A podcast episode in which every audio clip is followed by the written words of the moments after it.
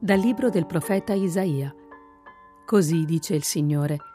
Grida a squarciagola, non avere riguardo, alza la voce come il corno, dichiara al mio popolo i suoi delitti, alla casa di Giacobbe i suoi peccati.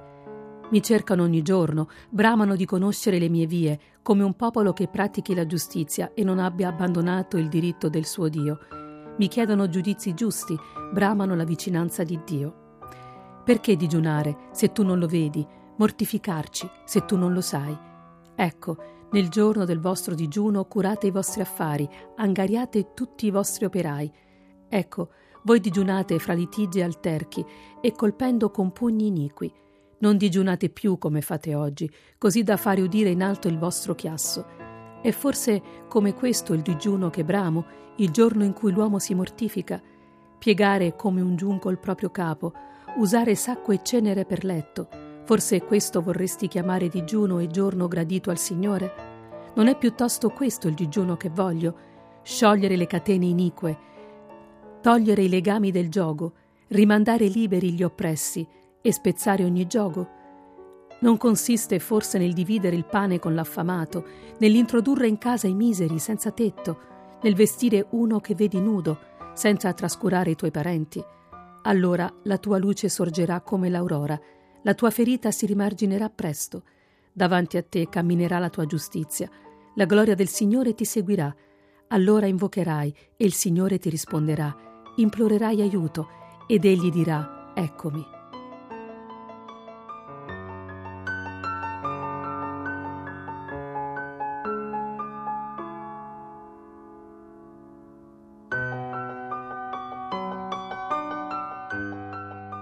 Dal Vangelo secondo Matteo. In quel tempo si avvicinarono a Gesù i discepoli di Giovanni e gli dissero, perché noi e i farisei digiuniamo molte volte, mentre i tuoi discepoli non digiunano? E Gesù disse loro, possono forse gli invitati a nozze essere in lutto finché lo sposo è con loro? Ma verranno giorni quando lo sposo sarà loro tolto, e allora digiuneranno.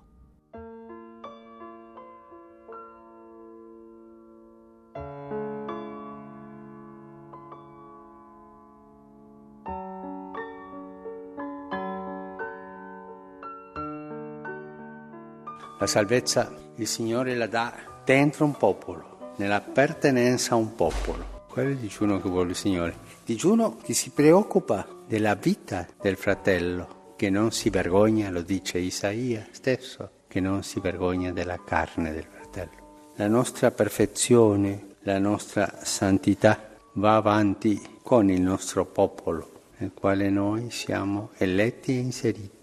Il nostro atto di santità più grande è proprio nella carne del fratello e nella carne di Gesù Cristo. E andare a dividere il pane con l'affamato, a curare gli ammalati, gli anziani, quelli che non possono darci niente in contraccambio. Quello è non vergognarsi della carne. Quando io do una elemosina, guardo agli occhi del mio fratello, della mia sorella, quando io so che una persona ammalata, vado a trovarla, la saluto con tenerezza, c'è un segno che forse ci aiuterà. Una domanda. So carezzare agli ammalati, agli anziani, ai bambini o ho perso il senso della carezza? Questi ipocriti non sapevano carezzare, se ne erano dimenticati. Non vergognarsi della carne del nostro fratello è la nostra carne. Come noi facciamo con questo fratello, questa sorella, saremo giudicati.